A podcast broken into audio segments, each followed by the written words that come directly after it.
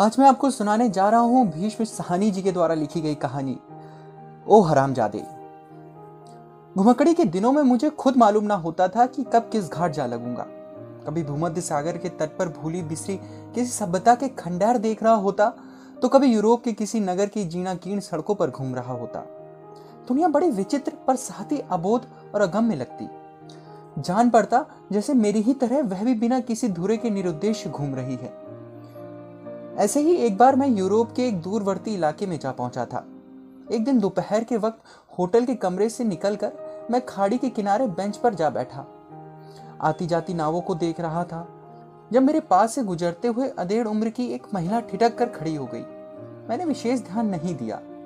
मैंने समझा उसे किसी तरह दूसरे चेहरे का मुगालता हुआ होगा। पर वह और निकट आ गई। भारत से आए हो? उसने धीरे से बड़ी शिष्ट मुस्कान के साथ पूछा, मैंने भी मुस्कुराकर सर हिला दिया। मैं देखते ही समझ गई थी कि तुम हिंदुस्तानी होगे और वह अपना बड़ा सा थैला बेंच पर रखकर मेरे पास बैठ गई। नाटे कद की बेझिल से शरीर की महिला बाज़ार से सौदा खरीद कर लौट रही थी। खाड़ी के नीले जल जैसी ही उसकी आँखें थी। इतनी साफ़ नीली आँखें केवल छोटे बच्चों की ही होती हैं। इस पर साफ़ गोरी त्वचा पर बाल खिचड़ी हो रखे थे। और चेहरे पर हल्की हल्की रेखाएँ उतर आई थीं, जिनके जाल से खाड़ी हो या रेगिस्तान, कभी कोई नहीं बच सकता। अपना खरीदारी का थैला बेंच पर रखकर वह मेरे पास तनिक सुस्ताने के लिए बैठ गई। वह अंग्रेज़ नहीं थी, पर टूटी फूटी अंग्रेज़ी में अपना मतलब अच्छे तरह समझा लेती थी। मेरा पति भी भारत का रहने वाला है, इस वक्त घर पर है। तुमसे मिलकर बहुत खुश होगा। मैं थोड़ा हैरान हुआ। इंग्लैंड और फ्रांस आदि देशों में तो हिंदुस्तानी लोग बहुत मिल जाते हैं। वहीं पर सैकड़ों बस भी गए हैं, लेकिन यूरोप के इस दूर दराज के इलाके में कोई हिंदुस्तानी क्यों आकर रहने लगा होगा? कुछ कौतूहलवश, कुछ वक्त काटने की इच्छा में तैयार हो गया। चलिए, ज़रूर मिलना चाहूँगा और हम दोनों उठ खड़े हुए। सड़क पर चलते हुए मेरी नज़र बार बार उस गोल मटोल महिला के शरीर पर जाती रही। उस हिंदुस्तानी ने इस औरत में क्या देखा होगा जो घर बार छोड़कर यहाँ इसके साथ बस गया? संभव है जवानी में चुलबुली और नटखट रही होगी। इसकी नीली आँखें ने कह ढाए होंगे।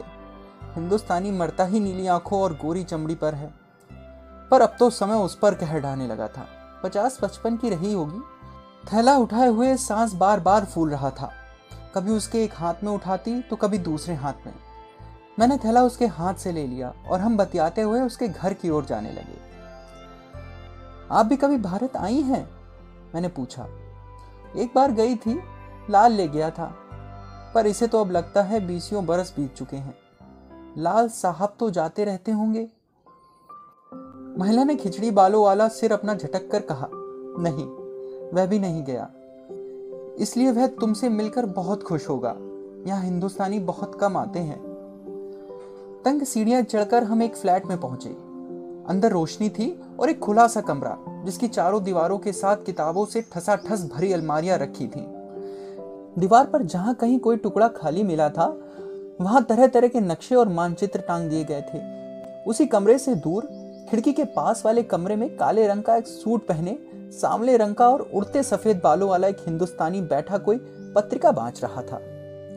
लाल, देखो कौन आया है? इनसे मिलो। तुम्हारे एक देशवासी को ज़बरदस्ती खींच लाई हूँ महिला ने हंसकर कहा। वह खड़ा हुआ और जिज्ञासा और कौतूहल से मेरी ओर देखता हुआ आगे बढ़ाया। आइए आइए, बड़ी खुशी हुई।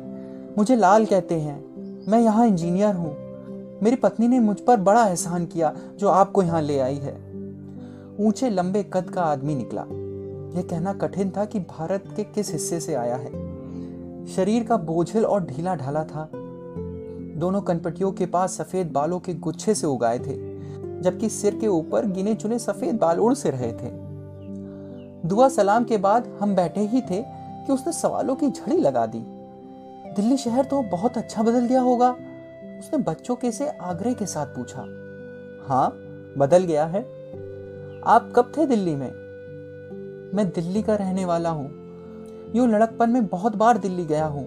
रहने वाला तो मैं पंजाब का हूँ। जलंधर का। जलंधर तो आपने कहाँ देखा होगा। ऐसा तो नहीं, मैं स्वयं पंजाब का रहने वाला हूँ। किसी जमाने में जलंधर भी रह चुका हूँ। मेरे कहने की देरी थी कि वह आदमी खड़ा हुआ और लपक कर मुझे बाहों में भर लिया। ओ जालम, तू बोलना नहीं। एजे जलंधर दा रहने वाले। मैं सकुचा गया। ढीले ढाले बुज़ुर्ग को यूँ उत्तेजित होता देख मुझे अटपटा सा लगा। पर वह सिर से पाँव तक पुलक उठा था। इतनी उत्तेजना में वह आदमी मुझे छोड़कर तेज तेज चलता हुआ पिछले कमरे की ओर चला गया और थोड़ी देर बाद अपनी पत्नी के साथ लिए अंदर दाखिल हुआ, जो इस बीच थैला उठाए अंदर चली गई थी। हेलन, यह आदमी जलंधर से आया है, मेरे शहर से, तुमने बताया ही नहीं। उत्तेजना के कारण उसका चेहरा दमकने लगा था और बड़ी बड़ी आँखों के नीचे गुमड़ों में नमी आ गई थी। मैंने ठीक ही किया ना? महिला कमरे में आते हुए बोली, उसने इस बीच एम्प्रन पहन लिया था और रसोई घर में काम करने लग गई थी। बड़ी शालीन, स्निग्ध नज़रों से उसने मेरी ओर देखा। उसके चेहरे पर वैसा ही शालीनता झलक रही थी, जो दसियों वर्ष तक शिष्टाचार निभाने के बाद स्वभाव का अंग बन जाती है। वह मुस्कुराती हुई मेरे पास आकर बैठ गई। लाल, मुझे भारत में जगह जगह घुमाने ले गया था। आगरा, बनारस, कलकत्ता, हम बहुत घूमे थे। वह बुज़ुर्ग इस बीच टकटकी बांधे मेरी ओर देखे जा रहा था। उसकी आँखों में वही रूमानी किस्म का देश प्रेम झलकने लगा था, जो देश के बाहर रहने वाले हिंदुस्तानी की आँखों में अपने किसी देशवासी से मिलने पर चमकने लगता है। हिंदुस्तानी पहले तो अपने देश से भागता है और बाद में उसी हिंदुस्तानी के लिए तरसने लगता है। भारत छोड़ने के बाद आप बहुत दिन भारत नहीं गए, आपकी श्रीमती बता रही थी। भारत के साथ आपका संपर्क तो रहा ही होगा। और मेरी नज़र किताबों से ठसा ठसाठस भरी अलमारियों पर पड़ी। दीवार पर टंगे अनेक मानचित्र भारत के ही मानचित्र थे। उनकी पत्नी अपनी भारत यात्रा को याद करके कुछ अनमनी सी हो गई थी। एक छाया सी मानो उसके चेहरे पर डोलने लगी हो। लाल के कुछ मित्र संबंधी अभी भी जलंधर में रहते हैं। कभी कभी उनका खत भी आ जाता है। फिर हंसकर बोली, उनके खत मुझे पढ़ने के लिए नहीं देता। कमरा अंदर से बंद करके उन्हें पढ़ता है। तुम क्या जानो उन खतों ने मुझे क्या मिलता है? लाल ने भावुक होते हुए कहा। इस पर उसकी पत्नी उठ खड़ी हुई। तुम लोग जलंधर की गलियों में घूमो, मैं चाय का प्रबंध करती हूँ। उसने हंसकर कहा और उन्हीं कदमों से रसोई घर की ओर घूम गई। भारत के प्रति उस आदमी की अत्यधिक भावुकता को देखकर मुझे अचंभा भी हो रहा था। देश के बाहर दशाब्दियों तक रह चुकने के बाद भी कोई आदमी बच्चों की तरह भावुक हो सकता है? मुझे पटा सा लग रहा था। मेरे एक मित्र को भी आपकी ही तरह भारत से बड़ा लगाव था। मैंने आवाज़ को हल्का करते हुए मज़ाक के लहजे में कहा। वह भी बरसों तक देश से बाहर रहता रहा था। उसके मन में ललक उठने लगी कि कब मैं फिर अपने देश की धरती पर पाँव रख पाऊँगा। कहते हुए मैं क्षण भर के लिए ठिठका। जो कहने जा रहा हूँ, शायद मुझे नहीं कहना चाहिए। लेकिन फिर भी धृष्टता से बोलता चला गया। चुनंचो वर्षों बाद सचमुच वह एक दिन टिकट कटवाकर हवाई जहाज़ द्वारा दिल्ली जा पहुँचा। उसने खुद का यह किस्सा बाद में मुझे सुनाया था। हवाई जहाज़ से उतरकर वो बाहर आया। हवाई अड्डे की भीड़ में खड़े खड़े ही वह नीचे की ओर झुका और बड़े श्रद्धा भाव से भारत की धरती को स्पर्श करने के बाद खड़ा हुआ तो देखा बटुआ गायब था। बुज़ुर्ग अभी भी मेरी ओर देखे जा रहा था। उसकी आँखों के भाव में एक तरह की दूरी आ गई थी, जैसे अतीत की अंधियारी खो में से दो आँख मुझ पर लगी हो। उसने झुककर स्पर्श तो किया, यही बड़ी बात है। उसने धीरे से कहा, दिल की साथ तो पूरी कर ली। मैं सकुचा गया। मुझे अपना व्यवहार भोड़ा सा लगा, लेकिन उसकी सनक के प्रति मेरे दिल में गहरी सहानुभूति रही हो। ऐसा भी नहीं था। वह अभी भी मेरी ओर बड़े स्नेह से देखे जा रहा था। फिर वह सहसा उठ खड़ा हुआ। ऐसे मौके तो रोज रोज नहीं आते, इसे तो हम सेलिब्रेट करेंगे। और पीछे जाकर एक अलमारी में से कोन्याप शराब की बोतल और दो शीशे के जाम उठा लाया। जाम में कोन्याक उड़ेली गई। वह मेरे साथ बगलगीर हुआ और हमने इस अनमोल घड़ी के नाम जाम टकराए। आपको चाहिए कि आप हर तीसरे चौथे साल भारत की यात्रा पर जाया करें। इससे मन भरा रहता है, मैंने कहा। इसने निश्चय का सर हिलाया। एक बार गया था, लेकिन तभी निश्चय कर लिया था कि अब कभी भारत नहीं आऊँगा।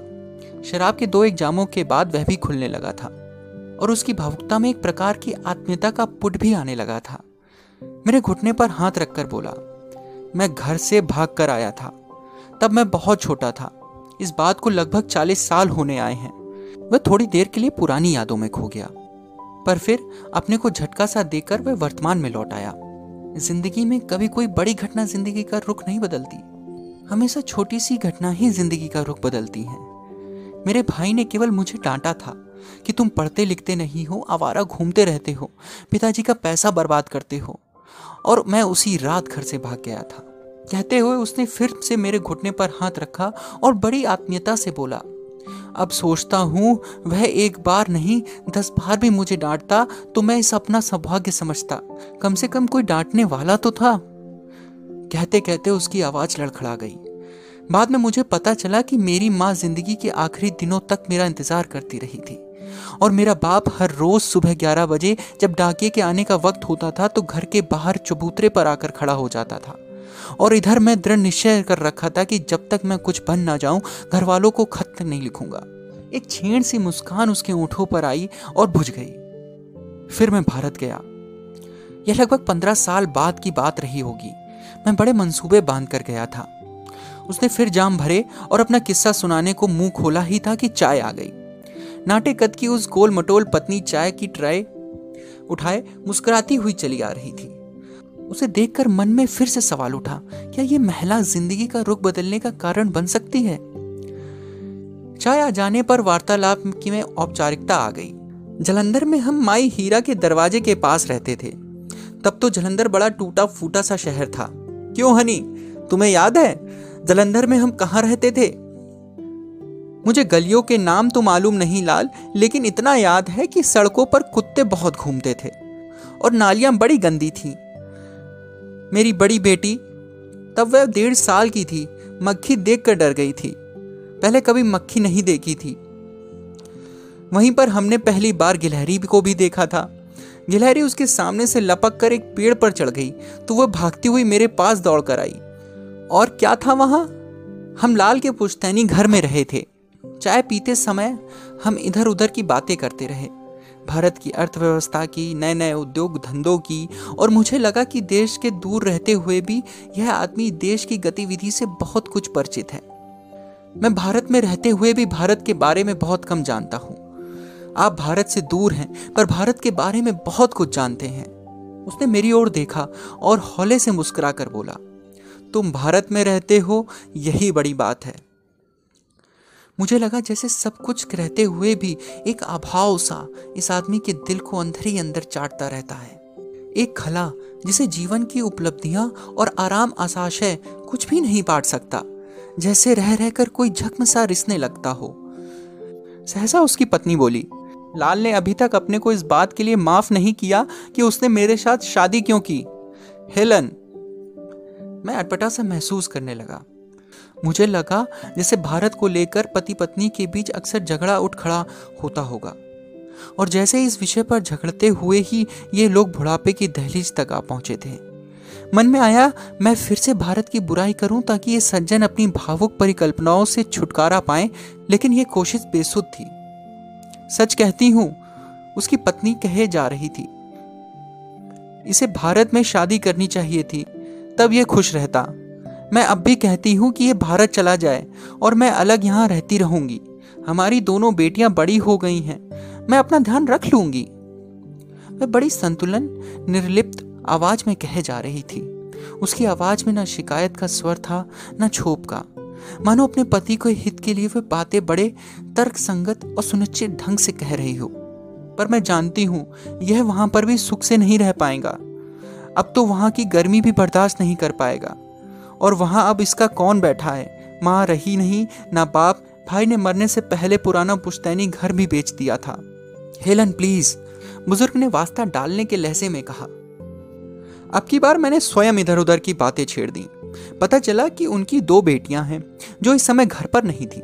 बड़ी बेटी बाप की तरह इंजीनियर बनी थी, जबकि छोटी बेटी बड़ी यूनिवर्सिटी में पढ़ रही थी। कि दोनों बड़ी समझदार और प्रतिभा संपन्न युवतियाँ हैं। क्षण भर के लिए मुझे लगा कि मुझे इस भावुकता की ओर अधिक ध्यान नहीं देना चाहिए। इसे सनक से ज़्यादा नहीं समझना चाहिए, जो इस आदमी को कभी कभी परेशान करने लगती है, जब अपने वतन का कोई आदमी इससे मिलता है। मेरे चले जाने के बाद भावुकता का यह ज्वर उतर जाएगा और यह फिर से अपने दैनिक जीवन की पटरी पर आ जाएगा। आखिर चाय का दौर खत्म हुआ और हमने सिगरेट सुलगाया। कोन्याक का दौर भी अभी थोड़े थोड़े वक्त के बाद चल रहा था। कुछ देर सिगरेटों सिगारों की चर्चा चली। इस बीच उसकी पत्नी चाय के बर्तन उठाकर किचन की ओर बढ़ गई। हाँ आप कुछ बता रहे थे कि कोई छोटी सी घटना थी? वह भर के लिए ठिठका, फिर सिर टेढ़ा करके मुस्कुराने लगा। तुम अपने देश से ज़्यादा देर बाहर नहीं रहे, इसलिए नहीं जानते कि परदेश में दिल की कैफियत क्या होती है। पहले कुछ साल तो मैं सब कुछ भूले रहा, पर भारत से निकले दस बारह साल बाद भारत की याद रह कह कर मुझे सताने लगी। मुझ पर एक जुनून सा तारी होने लगा। मेरे व्यवहार में भी एक बचपन सा आने लगा। कभी कभी मैं कुर्ता पैजामा पहनकर सड़कों पर घूमने लगता था, ताकि लोगों को पता चले कि मैं हिंदुस्तानी हूँ, भारत का रहने वाला हूँ। कभी जोधपुरी चप्पल पहन लेता तो मैंने लंदन से मंगवाई थी। लोग सचमुच बड़े कौतूहल से मेरी चप्पल की ओर देखते और मुझे बड़ा सुख मिलता। मेरा मन चाहता कि सड़कों पर पान चबाता हुआ निकलूं, धोती पहन कर चलूँ। मैं सचमुच दिखाना चाहता था कि मैं भीड़ में खोया अजनबी नहीं हूँ। मेरा भी कोई देश है मैं भी कहीं का रहने वाला हूँ। परदेश में रहने वाले हिंदुस्तानी के दिल को जो बात सबसे ज़्यादा सलाती है वह यह है कि वह परदेश में एक के बाद एक सड़क लांगता चला जाए और उसे कोई जानता नहीं। कोई पहचानता नहीं, जबकि अपने वतन में हर तीसरा आदमी वाकिफ होता है। दिवाली के दिन मैं घर में मोमबत्तियाँ लगाकर जला देता, हेलन के माथे पर बिंदी लगाता, उसकी मांग में लाल रंग भरता। मैं इस बात के लिए तरस तरस कर जाता कि रक्षाबंधन का दिन हो और मेरी बहन अपने हाथों से मुझे राखी बांधे और कहे, मेरा वीर जुग जुग जिए। मैं वीर शब्द सुन पाने के लिए तरस तरस जाता। आखिर मैंने भारत जाने का फैसला कर लिया। मैंने सोचा, मैं हेलन को भी साथ ले चलूँगा और अपनी डेढ़ बरस की बच्ची को भी। हेलन को भारत की सैर कराऊँगा और यदि उसे भारत पसंद आ गया तो वहीं छोटी मोटी नौकरी करके रह जाऊँगा।